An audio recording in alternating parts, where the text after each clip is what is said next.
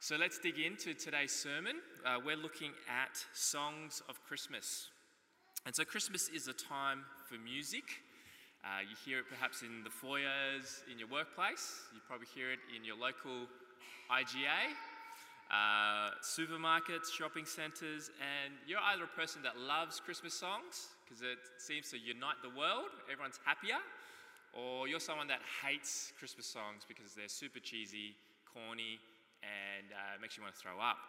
But um, through the songs of Christmas, we're going to look at four very first Christmas songs in all of history, and they're found in the Gospel of Luke. Mary, Zechariah, the angels, and Simeon have left for us four of the most beautiful, worship moving Christmas songs ever written about the birth of Jesus. Lyrics that are not cheesy and sentimental, lyrics that are deep in truth lyrics that gives us hope, lyrics that moves us and draws us into the worship of Jesus. Last Sunday we looked at Mary's song, and that's also known as the Magnificat. And today we're going to look at Zechariah's song, also known as the Benedictus or Blessed. And they're named after the verse verse of Zechariah's song, Praise be to the Lord, the God of Israel, or in other translation, Blessed be to the Lord, the God of Israel.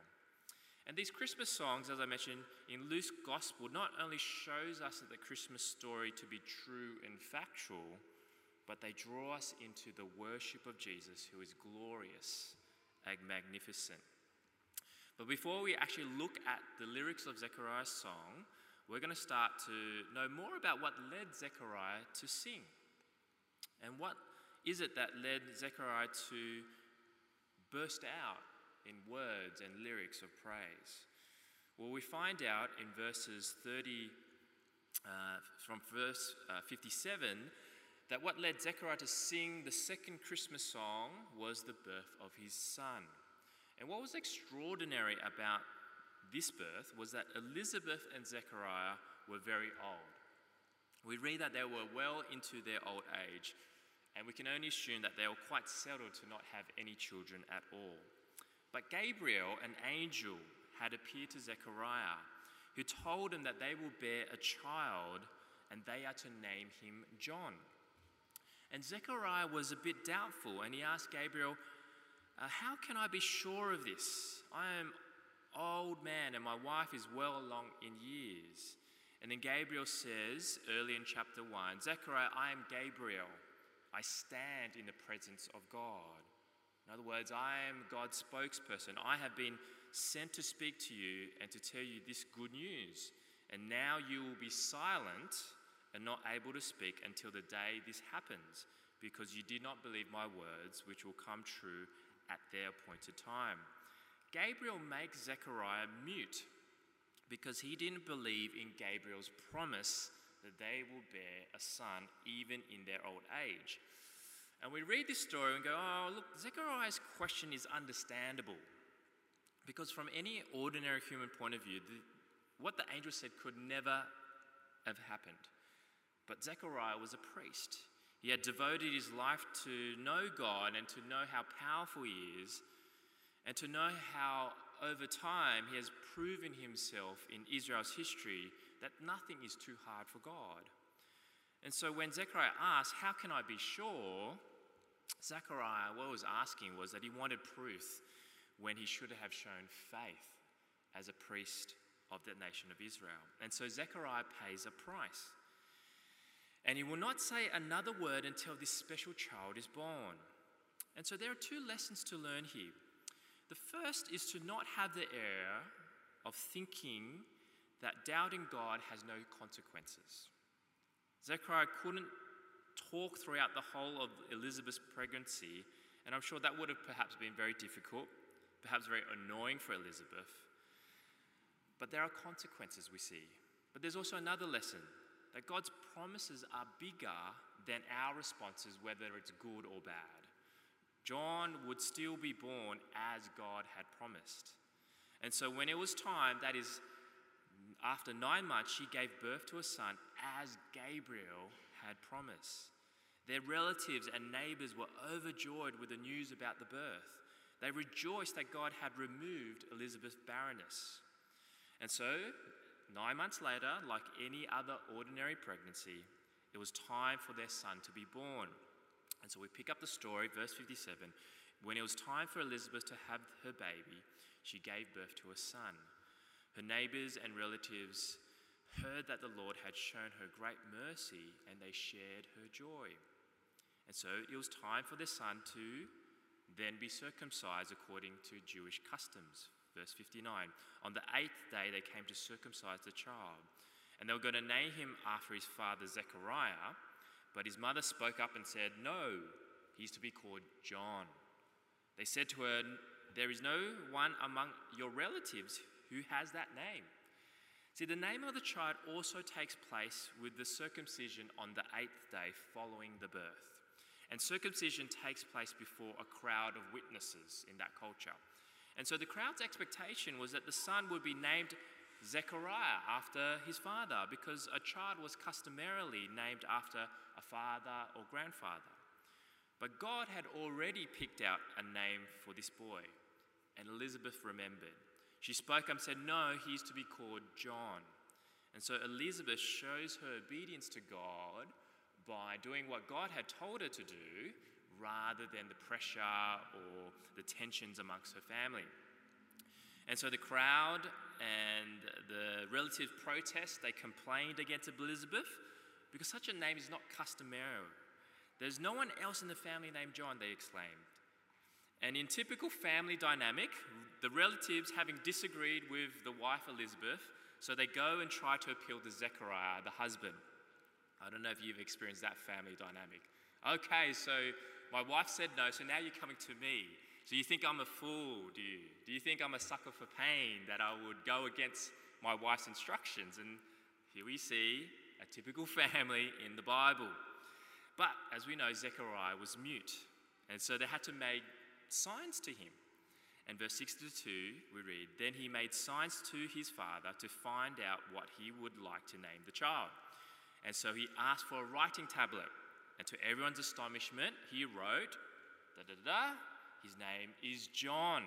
And immediately his mouth was open and his tongue set free and began to speak, praising God. See, Zechariah can't speak, so he writes on a tablet, his name is John. It was an aha moment for Zechariah. You see, Zechariah and Elizabeth, they're united, they're on the same page. And so you can't divide their conviction and belief in God.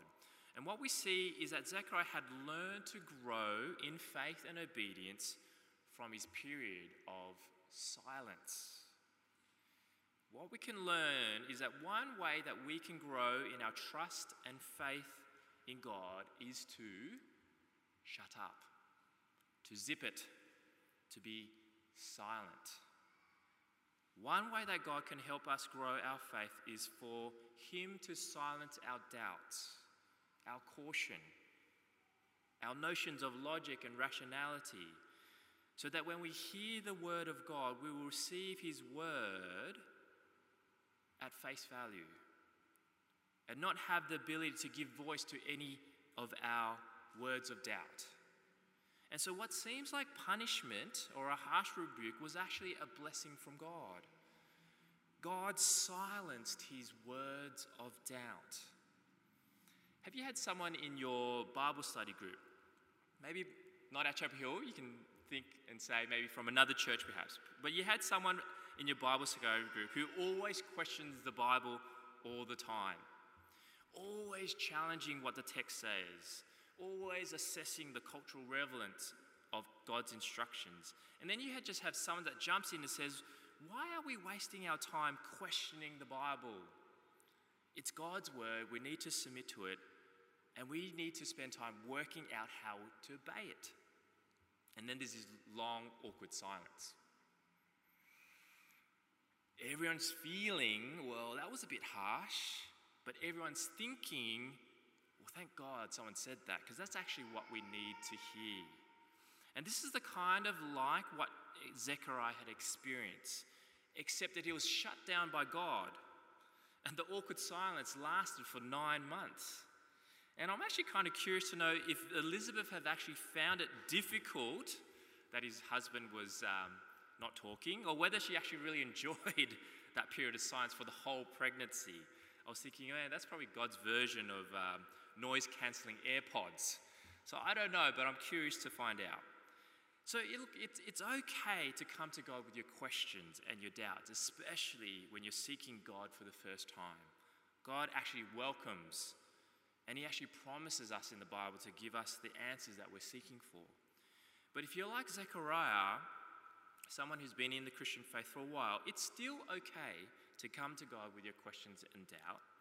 But sometimes, maybe just sometimes, God may desire to gently silence your words, your doubts, your notions of rationality, to silence those inner murmurs and complaints of your hearts, so that you can just simply hear His word clearly and take His word simply at face value.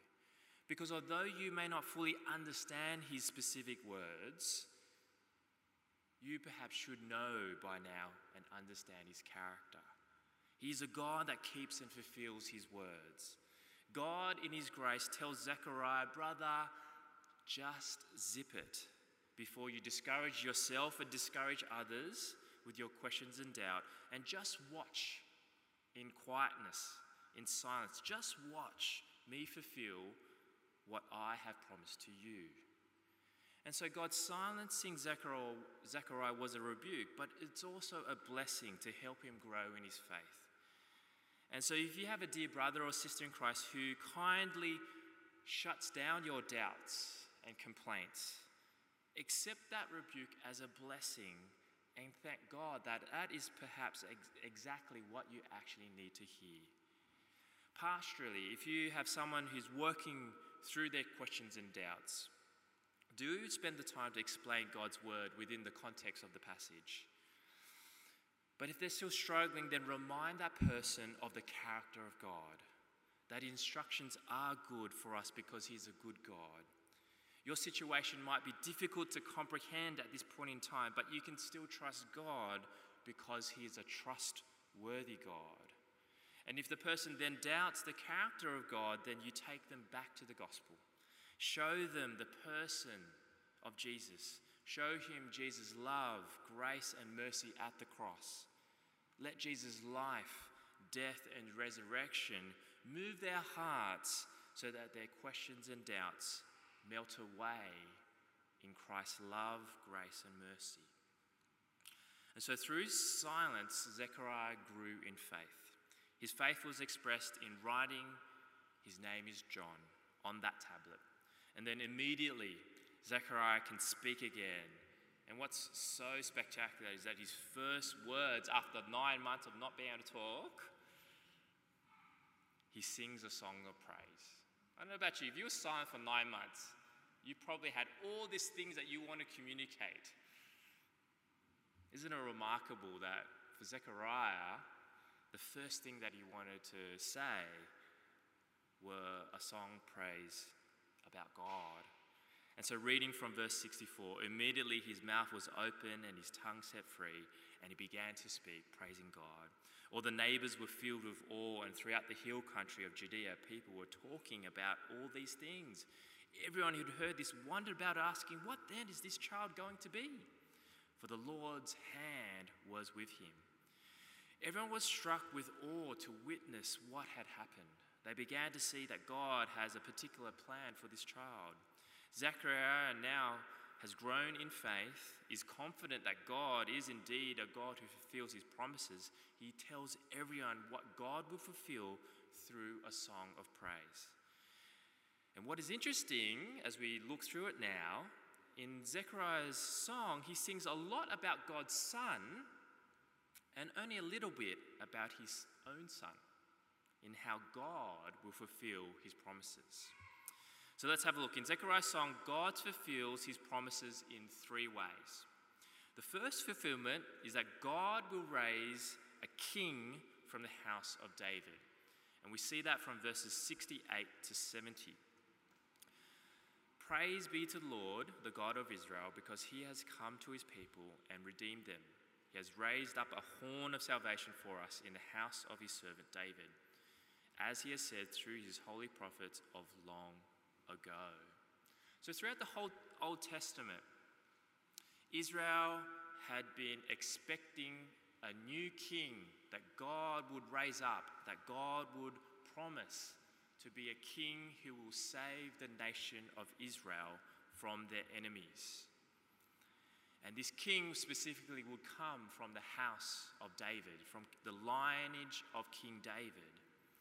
And so when we read through the Gospels, we know that Jesus came from the house of David.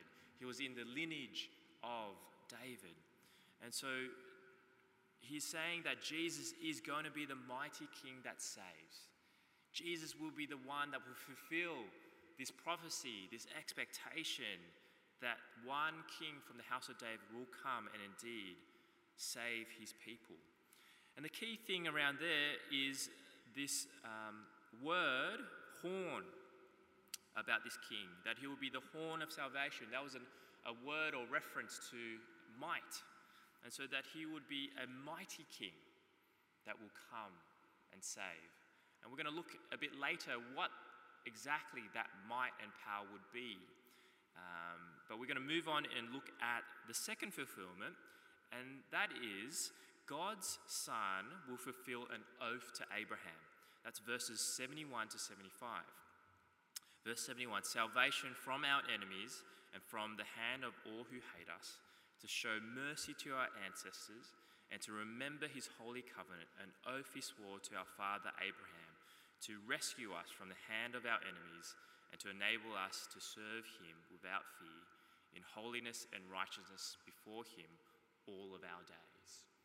So, Abraham was the forefather of the nation of Israel. God had called Abraham to move and set up a new place that would become the nation of Israel.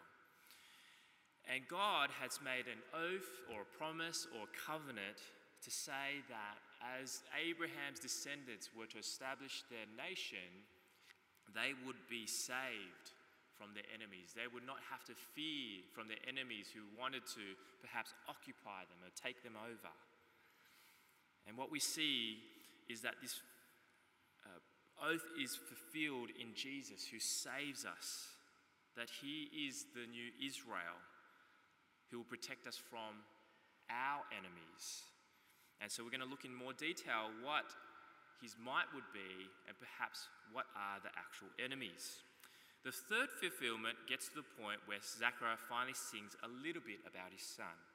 And the third fulfillment is for John to make way for the king. That's verses six, uh, 76 to 78. And you, my child, you are called a prophet of the Most High, for you will go on before the Lord to prepare a way for him to give his people the knowledge of salvation through the forgiveness of sins because of the tender mercy of our God. And so, John, Zechariah and Elizabeth's son, was going to be a forerunner. He will be the one that will prepare people uh, by explaining what Jesus will do so that people will receive Jesus as their king and as their rescuer from their enemies. But uh, Zechariah gives us a bit more detail as to how Jesus would provide us this mighty salvation. The question is, what kind of salvation? Because all along, this language that we see in this song, and all along as we look at through the Old Testament, the expectation is probably for an earthly king. And the power and might would be perhaps military power and might. As we think about Abraham and the nation of Israel, we're thinking more along those earthly lines. But Zechariah says this is a different kind of salvation. It's not military salvation or political salvation. It says the salvation through the forgiveness of their sins.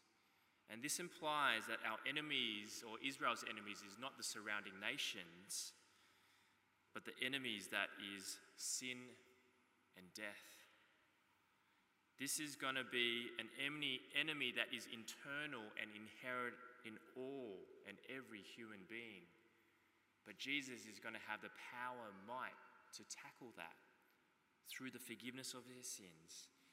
And so, what we see in Jesus is not a military leader with golden armor.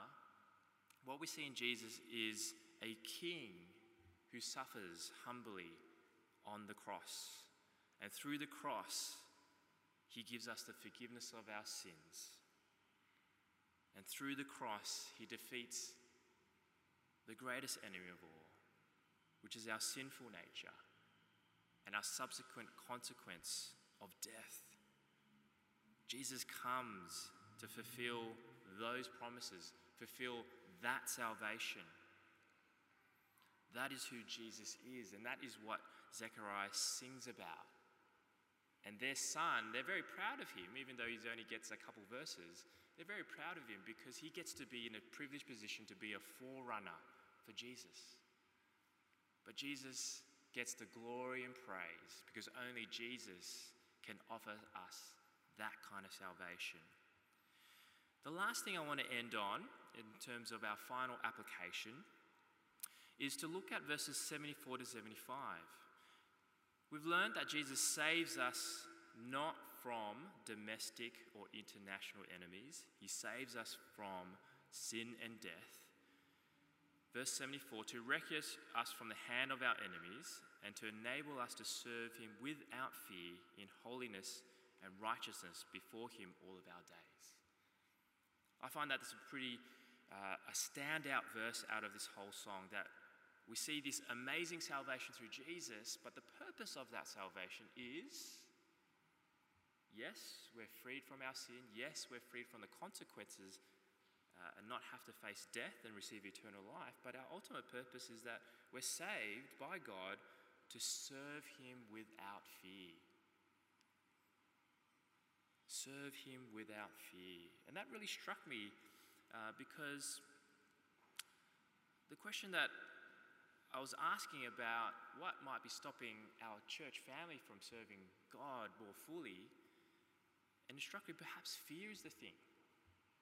I don't think necessarily it's a lack of competence or ability. I think we're a very gifted church, but perhaps that what might be holding us back is fear. And so, what kind of fear does Jesus free us from when we have his salvation? I think it's three things sin, death, and man.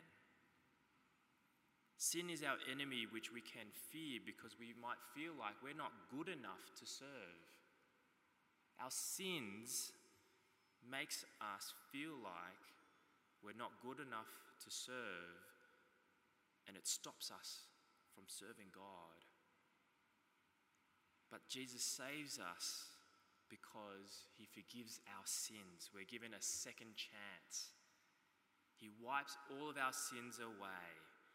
And so, what we see in Jesus Christ, that Jesus uses those who are weak and sinful and imperfect to do whatever he wants with whoever he wants.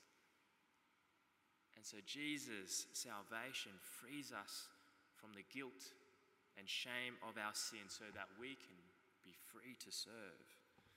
The second enemy which we can be fearful that might stop us from serving God wholeheartedly and more fully is death. See, when we may not think about death a lot, but we actually do when we're preoccupied to live for the treasures for earth. If we're preoccupied to living treasures on earth, that it means that we really think that we need to make the most of our time now because there's going to be an end date of our life. And so we actually are fearful of death by trying to be busy all the time to make the most of life. And so we might be too busy seeking treasure in, to serve God. But in Jesus' salvation, we have eternal life. There is no end date for us. And so we can still pursue a livelihood, but we might not need to live for treasures on earth because we already know that we have treasures in heaven, which is God Himself and our eternal church family. And when we have this eternal timeline, all of a sudden we don't have this compressed, highly pressured time frame in order to make the most of our life. but rather to see that we have all of eternity to serve God and His purposes, and we can do that right now in all of the security that we have in Him, that we are secure in Christ. We will live forever. And the last enemy is man. We might fear disapproval or rejection, that that might stop us from serving God. We might care too much about man's approval. And so we get a bit scared, we get a bit nervous, and we don't step into the things that people might see in us. Some giftings, some passions, but you might be the one that's actually holding yourself back because you're afraid of what might people might say when you perhaps might stuff up or don't do a good job. But in Jesus' salvation goes back to the first point that Jesus uses weak and sinful, imperfect people to do whatever he wants with whoever he wants. And if you have an approval by God, by his forgiveness of his sins, then you are forever loved, you're forever approved, you're forever cared for, such that if you do stuff up and someone does make a complaint or have a bit of a whinge or give you perhaps some really good feedback, that's not going to crush you. Because your identity is not anchored on those comments, but your identity is anchored on what Jesus and God says to you in His salvation that nothing can separate you from the love of God. And so that's something I want to pray for. I know that our church has so much to offer to each other and to our local community. And we've only saw glimpses of the great things that God has done through our community concert, our community carols, our small little outreach events. Perhaps what's holding us back is perhaps not abilities or time or energy, perhaps what's stopping us is fear. And this Christmas, through Zechariah's song, he's pointing us back to our mighty Lord and the great salvation He has so that we can serve Him without fear because we are loved and secure in Christ. Let's pray for those things into the new year. Our Father in heaven, we thank you that Jesus is our horn of salvation, that is mighty to deal with our sin, that is victorious over death help us to believe and put our faith in Him so that we are not defined by our guilt and shame. We're not fearful of our short time on earth. And above all, we live for your approval. And so help us to serve you without fear in holiness and righteousness before you all of our days. In Jesus' name we pray. Amen.